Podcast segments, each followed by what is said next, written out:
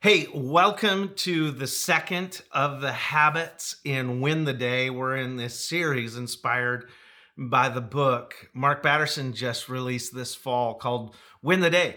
And uh, last week we looked at what it is to flip the script, but today we're going to look at why we should kiss the wave. I'll, I'll explain. I'll explain. Let's jump right in. There's a legend in Judaism about a man named Nahshon. He only gets one begat in the Bible, which is one more than any of us have gotten, right? He's he's the great, great, great grandfather of King David. And he disappears almost as soon as he makes his debut here because Nahshon is credited with saving the Israelites with one simple act after their exodus from being enslaved in Egypt, the Israelites are trapped between a rock and a hard place. It's the Egyptian army and the Red Sea. And no one knows what to do. Uh, they're panicking, obviously, right? And that's when God issues a counterintuitive command. He says, Tell the people of Israel to go forward. And the problem with going forward was there was no forward. There was the Red Sea. And they're staring at the Red Sea in the face. And according to rabbinic tradition, this is when the leader of the tribe of Judah steps up and steps into the Red Sea. Nahshon wades into the water. I don't know what you would vision that looking like? Aquaman going into the sea? You know it's just like he's wading into the water and he gets in and he's he's neck deep he's nose deep and that is the moment when god shows up. This is when and how god splits the red sea in half. God's the one who makes the sidewalk through the sea but nahshon made the miracle possible by stepping out in faith. I love how the psalmist put it in Psalm 114 3. The Red Sea saw them coming and hurried out of their way. The water of the Jordan River turned away. If you need to see God make a sidewalk in the sea, you need to step off the shore. Let's give it a little more context, even. Uh, you can read about it in Exodus 14, but the Israelites are are trapped between the Egyptian army and the Red Sea. And I, uh, they were confused, they were panicking, and how I just want to want you to envision what that moment must have felt like. I love doing it when I'm meditating on a, a, a, section of scripture. I try to imagine what it would feel like the rumble of horses and chariots and a great army approaching while you stare at an impossible option in front of you.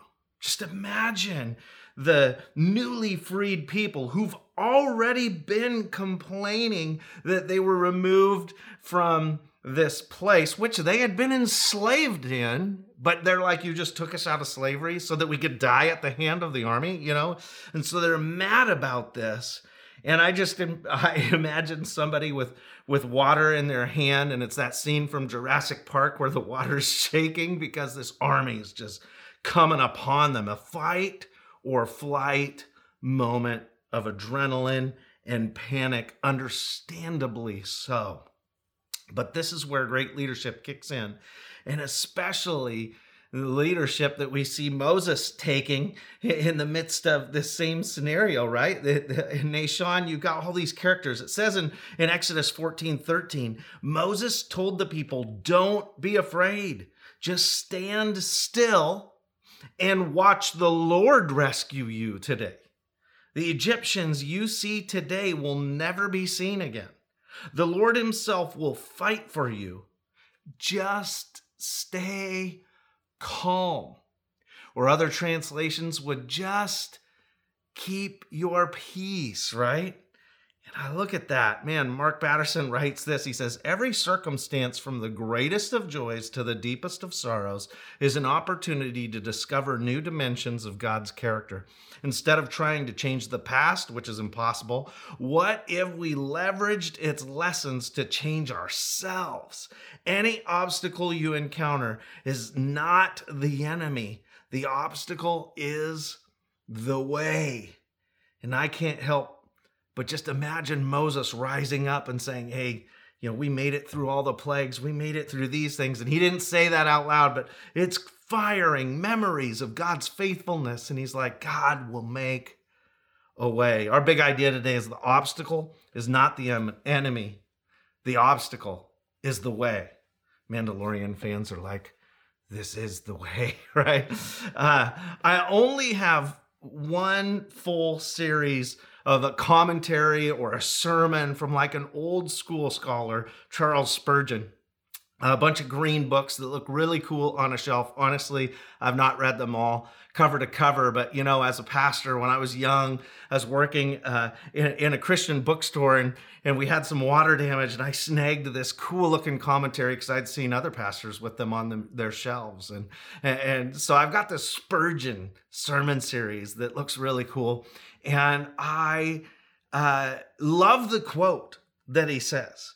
And that's the inspiration for today's uh, really action thought and today's subject. He said, I've learned to kiss the wave that throws me against the rock of ages.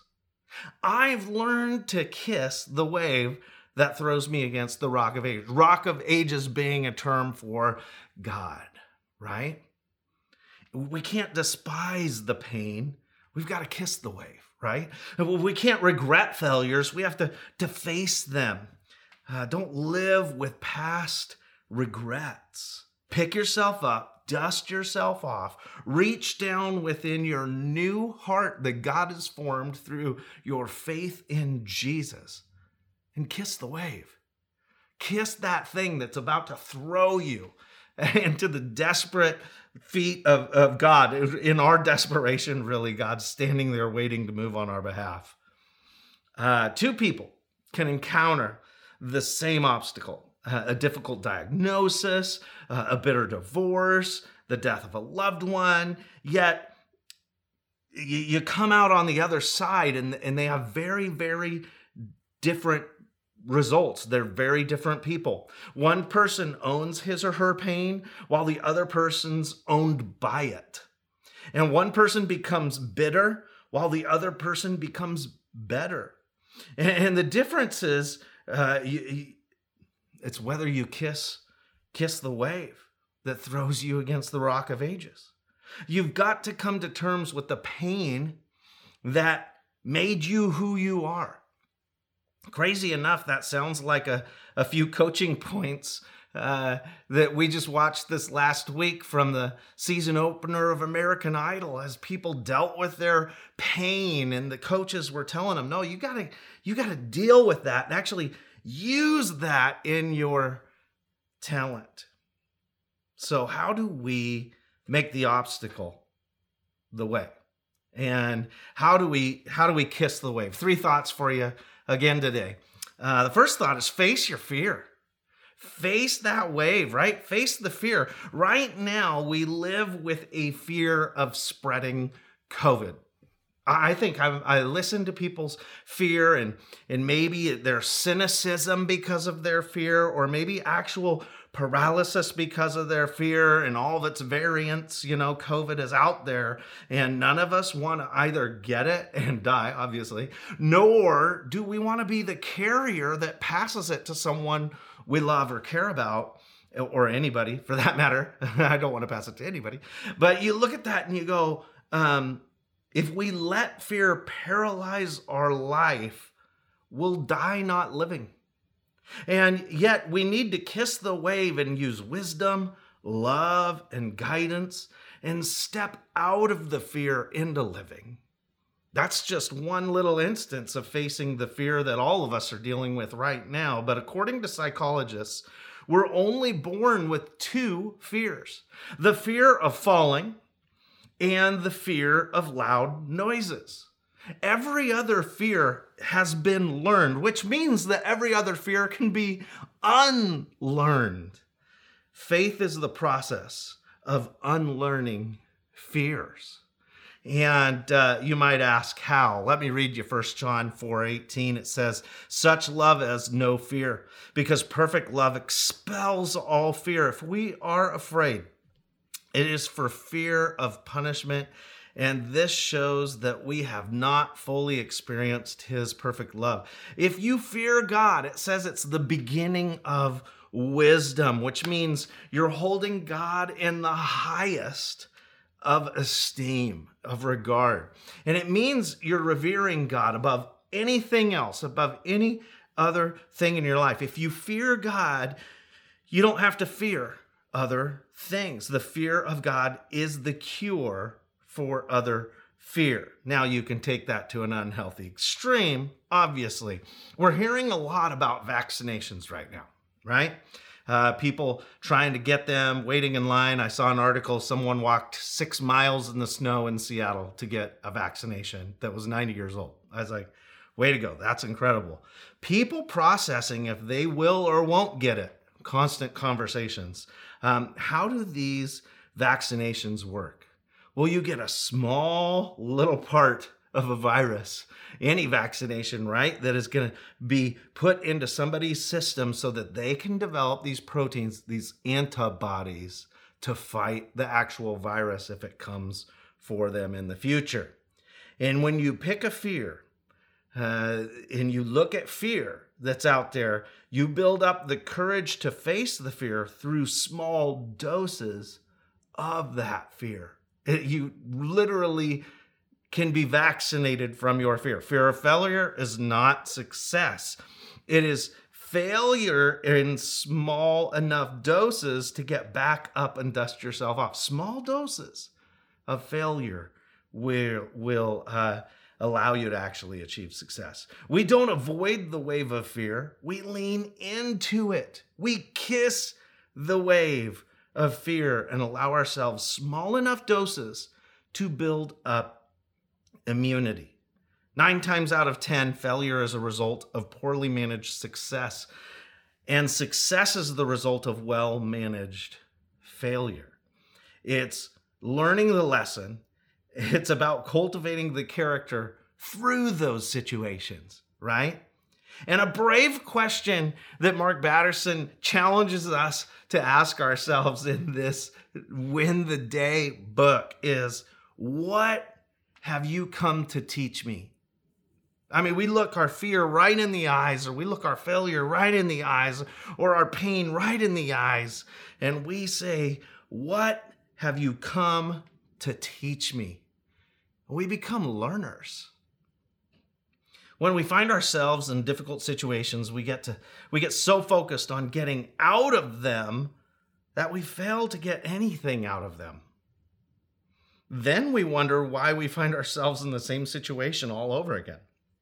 There's nothing wrong with asking God to change your circumstances, but his primary objective is to change you.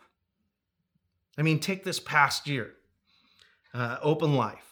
Families uh, have changed churches due to uh, or not gathering on Sundays, their weekly rhythm is off, or uh, maybe it's because we're wearing masks or in submission to authorities over us. The fact is that the mission was as disposable as a mask should it should teach us something if we're just going to disregard this mission that we were on. Open Life has discovered that we put way too much emphasis on gathering people in rows when what we really need is to be in circles growing in our relationship with Jesus and each other. And thank you to all who prayed this past week because we had a pretty amazing uh, brainstorm and seeking of God for our future. And a lot of that was facing our failure and facing it, asking the question, What have you taught us, Lord, through this season? always feels like uh, I'm a mob boss to say, uh, you know, we're willing to kiss the wave as as a faith family. It's the part that sounds like a mob boss is when I say, we're all a family. Welcome to the family. You know, I can't even do it. Uh, but like, what does it mean that we're a family? Uh, the church is a family. We it means we bear each other's burdens. When we're kissing the wave, you're not alone. It means we build each other's faith, that we we eat faith for breakfast and lunch and, and dinner, and, and that's that's what it means to, to be with someone through the valley, to dream with people. And we need to dream a bit bigger for the faith and what God wants to do in and through our lives and the church's life. You ought to think a, a little longer because you're part of, uh, of a family. You're not alone. And we set God sized goals for our future that will elevate and activate one another's faith like never before. I think that's in, in our future as we start to bear the fruit of the harvest. Moses says this to the people, and I say, repeat it for all of us who are facing something right now in our own lives. Don't be afraid. One translation says, do not panic. And we must take that to heart when the next wave comes against us. Let's kiss the wave that throws us really at the feet of God. Can I tell you that I've come to, to terms with something over the last uh, few months? Uh, I can say, I can't say a single thing without someone taking offense. Have you felt that way? You've you maybe been gun shy when you're hitting send or you know uh, submit. You, you know what I mean. Uh, it's never enough. It's always too much, or it's it, it, uh, I post post a prayer, or or man, I I like somebody, or I even hit the care button for somebody, and it's like I can't believe you cared for that, or you know, uh, uh, uh. We can't take offense to that. I mean, everybody's being pounded wave after wave after wave. Yet we can't stay silent in fear. We need to stand up, kiss the wave, and move ahead. Like I said at the beginning of 2021, man, if I'm going to have a plaque over my year in 2021, it's going to say, tried anyway. I'm going to come back to trying again to love, trying again to open up the gospel to people so that they can find true life and peace of mind through a growing relationship with Jesus. All of us want a miracle. None of us want to be in a situation that necessitates it, right? But you cannot have one without the other. So you find yourself in one of those circumstances and it feels like there's no way out. It feels like there's no win ahead. Listen, I'm trusting God to put his glory on display once again in my life, in your life. Thought two, stand your ground. Okay, counterintuitive moment here, right? And the New Living Translation says stand still. The NIV says stand firm. The Amplified says take your stand. The GNT says stand your ground. Whichever way you slice it, what would be the hardest thing to do if there's an army of horses and chariots and soldiers at your back and the Red Sea in front of you? Stand still, maybe is the answer. Just stand there, do nothing. And Moses, in that moment, I can't uh, fathom what was going through his mind, but I bet he had to have flashed back real quick to a meeting at a bush that looked like it was on fire. And he was throwing some excuse back at the voice coming from that bush, which was God. And God was calling him to do something that he was in the midst of doing here, leading the Israelites out of captivity. And he said to God, Who am I? And God said back to him, I, I will be with you.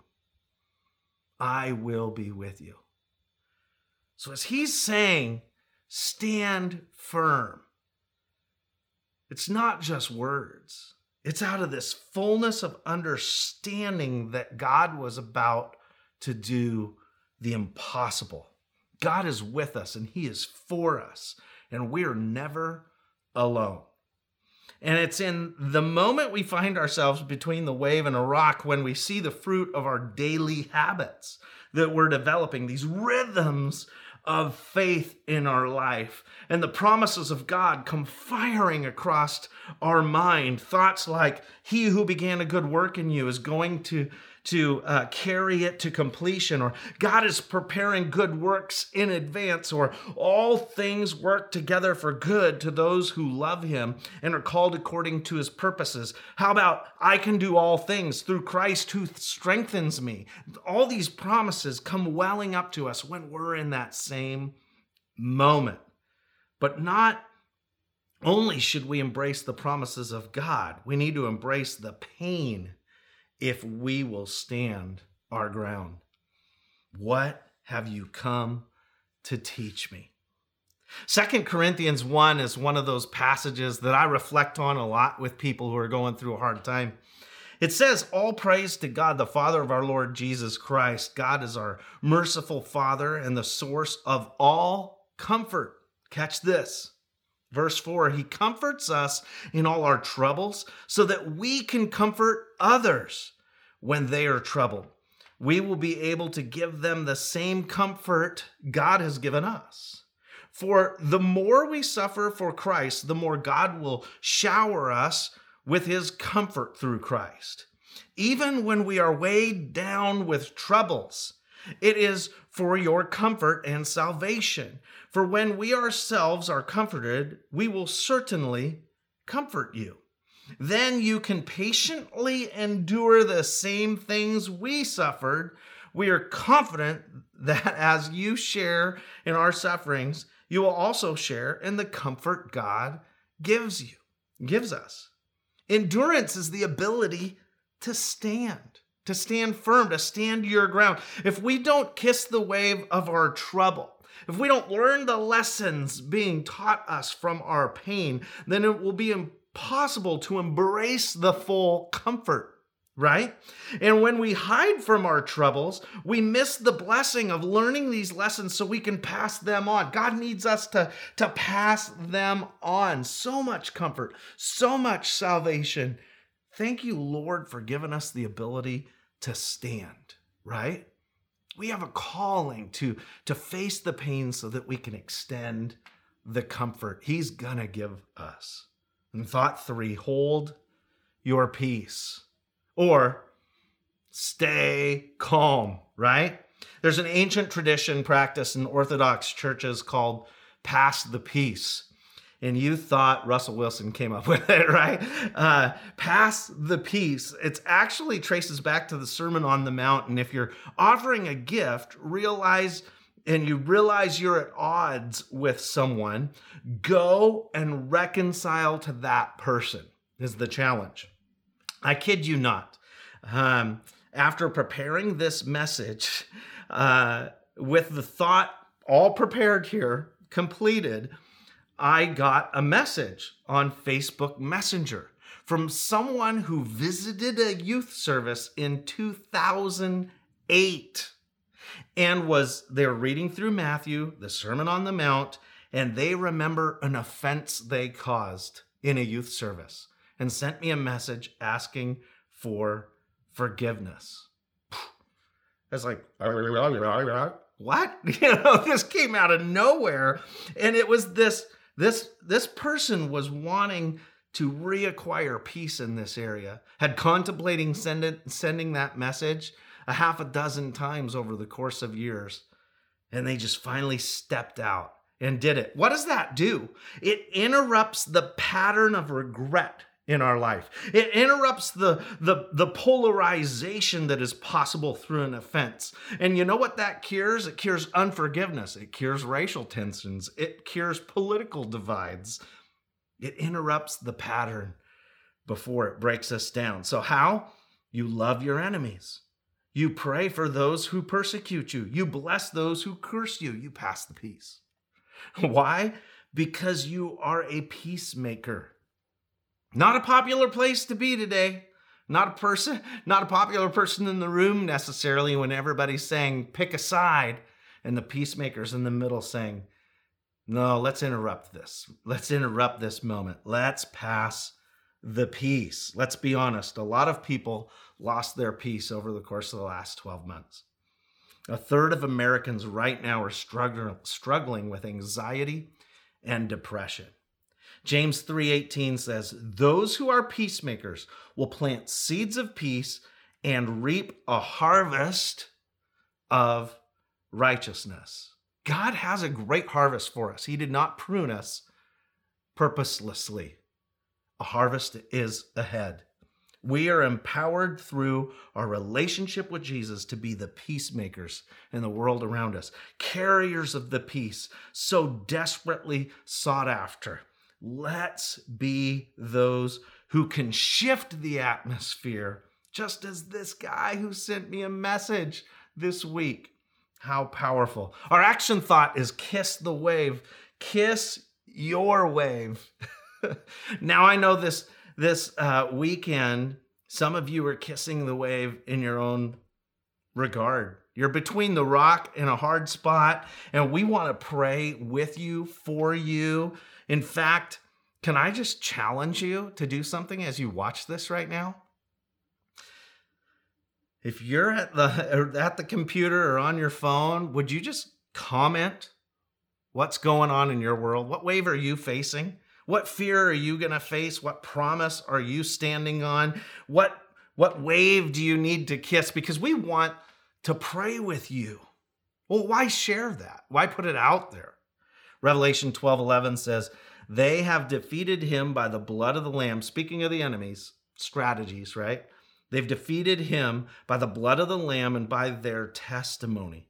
They did not love their lives so much that they were afraid to die. The word of our testimony, whether it's what we're going through, I, I'm, I'm going through this, I'm going to put this word out there, or whether it's I've gone through this by standing on this truth, put it out there and watch us relate to people. Confession is good for the soul. Whatever you don't confess, you end up to repress right? And whatever you repress eventually resurfaces in ways that are unhealthy, unholy, and often in inopportune times.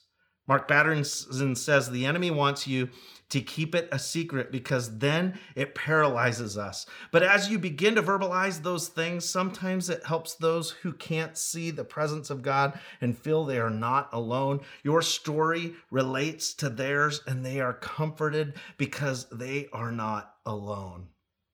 There's only one you. There's no relief pitcher. There's no relief you, there's no second version. Your story is unique. The comforts you've been given from God are unique. Your story needs to be shared. Your life needs to be lived. Well, Nahshon took the first step and it gave the rest of those Israelites the courage to follow him. And all of them experienced a miracle. Why? Because one person had the courage to go first.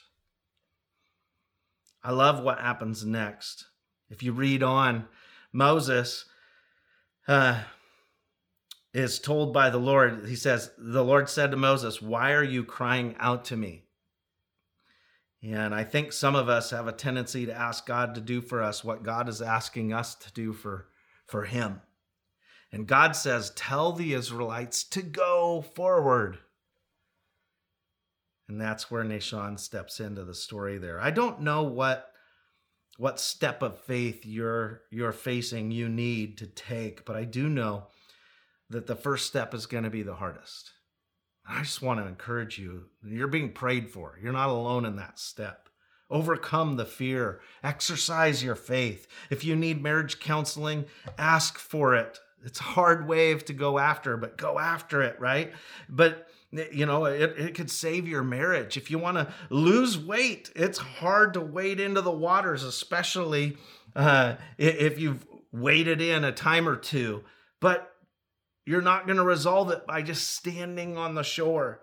Uh, if it's resolving conflict or, or or training for a marathon or writing a book or whatever is ahead of you step out. That you're sensing god nudging you step out because if you want god to do the super you need to do the natural.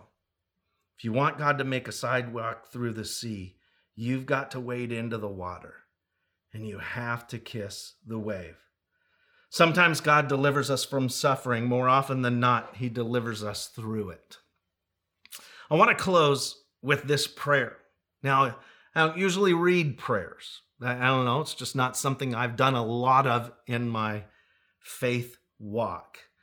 But this is a kiss the wave type prayer, the serenity prayer that uh, was penned by Reinhold Niebuhr, I think is how you pronounce it. Dana last week was like, why don't you ever look up the names before? Believe it or not, I looked that one up and I don't remember how to pronounce it. But anyway, this is the Serenity Prayer, which will sound familiar to you. And this is the most f- frequently shared version. There's a lot of different versions out there, but I'm going to read the whole thing. It says, God, give me grace to accept the serenity that the things that cannot be changed, courage to change the things which should be changed, and the wisdom to distinguish the one from the other. Living one day at a time, enjoying one moment at a time, accepting hardship as a pathway to peace, taking, as Jesus did, this sinful world as it is not as I would have it, trusting that you will make all things right if I surrender to your will, so that I may be reasonably happy in this life and supremely happy with you forever in the next. Amen. God, I thank you for that prayer, penned so long ago. And it's encouraged so many through recovery.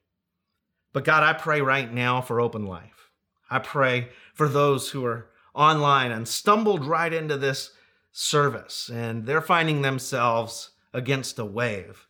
May they learn how to kiss the wave and fall at your feet and trust that you will never leave them and you'll get them through this. You'll teach them lessons through this. May we come out on the other side of our waves stronger. May we face the pain. May we face the suffering and find the lessons in it God, I thank you for the courage you give us that we would discover that the obstacles are the way in our life. And we give you praise for the strength to go through them. In Jesus' name, amen. Well, we can't wait to see you next week as we continue to unpack these habits. Be blessed. See you later.